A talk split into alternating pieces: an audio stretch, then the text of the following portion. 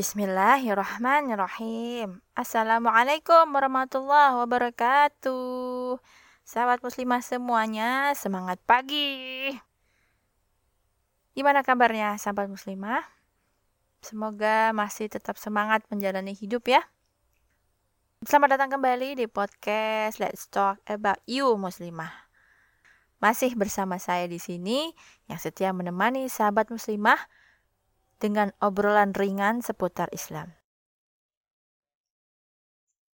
Hari ini adalah hari ke-24 dengan tema mantan. Masih dalam tantangan 30 hari bersuara bersama at thepodcasters.id ya. Hari ini saya akan membahas mengenai gimana caranya ngelupain mantan tanpa membenci? Dan tentunya siap move on. Oke? Okay? yuk kita langsung aja. So let's start talking about you. Yes you muslimah. Sahabat muslimah, seperti biasa ya, dalam KPBI, mantan punya arti bekas pemangku jabatan atau kedudukan. Jadi dia bekas jadi maksudnya tuh pernah pernah di situ gitu, memangku sebuah jabatan atau kedudukan. Ini mikirnya jangan jabatan pejabat gitu ya. Misalkan eh tadinya punya pacar, terus sekarang udah bukan pacar lagi gitu. Nah, di situ sebutnya mantan pacar, bekas pacar. Terus misalkan lagi ada tadinya tadinya suaminya dia. Ternyata cerai hidup dipanggilnya mantan suami gitu. Terus mantan-mantan lainnya lah pokoknya ya. Kecuali ada satu. Mantan anak. Gak ada yang namanya mantan anak ya. Jangan sampai anak dijadiin mantan ya Allah. Jangan sampai. Melupakan mantan memang bukan perkara mudah ya katanya. Kalau saya sih alhamdulillah gak punya mantan. Perasaan sayang yang pernah kita miliki nggak bisa hilang begitu aja. Cara tiba-tiba kayak magic gitu kan nggak mungkin ya. Kecuali kalau semua perasaan yang kita punya kita kembaliin ke Allah sang pemberi hati. Sang pembolak balik hati. Nah, daripada nulis status galau dan gajebo di sosial media, lebih baik lakuin beberapa hal ini nih biar bisa ngelupain mantan tanpa membenci dan tentunya siap untuk move on lagi. Yang pertama, isi hari-hari kita dengan tobat dan beribadah. Minta sama Allah biar dikasih jodoh yang terbaik dunia dan akhirat. Dan biar nggak terjerumus dalam pacaran. Bisa juga ditambah meditasi biar bisa ngatur emosi. Beribadah lagi yang wajibnya lebih tepat waktu, yang sunnahnya ditambahin. Gitu ya. Yang kedua, sibukin diri kita dengan kebaikan dan hal yang bermanfaat. Jangan main tiktokan. yang buang-buang waktu yang sia-sia ya. Atau ya you know lah yang bermanfaat itu apa aja ya.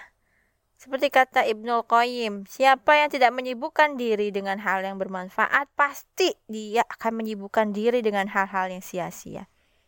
Hafalin Quran tuh, Masya Allah, kebaikan dan bermanfaat banget itu. Tiga, hijrah dari lingkungan yang dulu.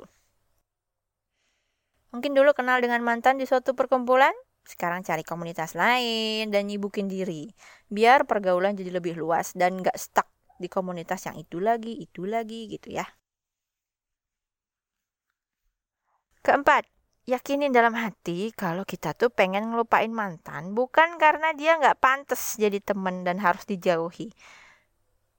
Tapi karena kita ingin mengembalikan perasaan, dikembaliin kepada Allah dan mencintai orang yang nanti akan menjadi jodoh kita hanya karena Allah. Jadi kalau misalnya masih ada harapan ya, masih ada harapan.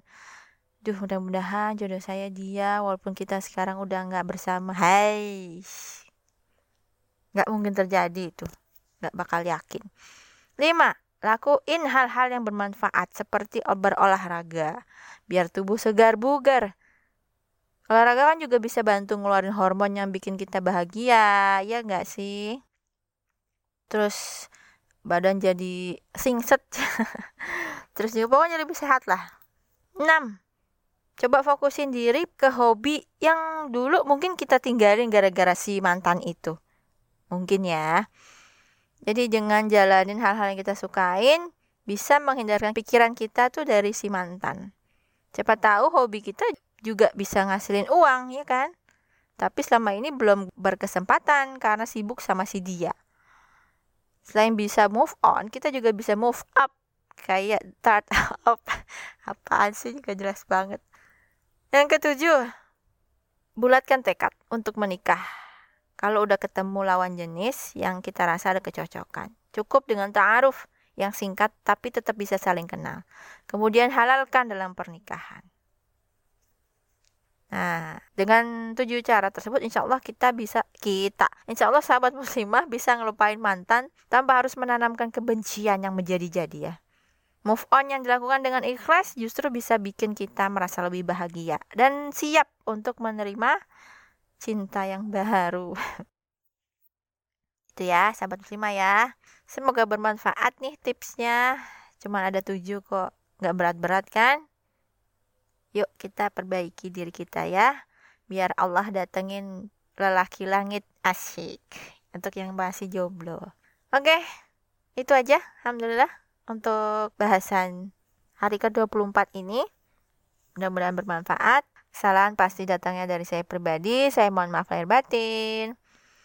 Dan tema besok adalah tentang kekalahan. Oke, sampai jumpa besok. Wassalamualaikum warahmatullahi wabarakatuh.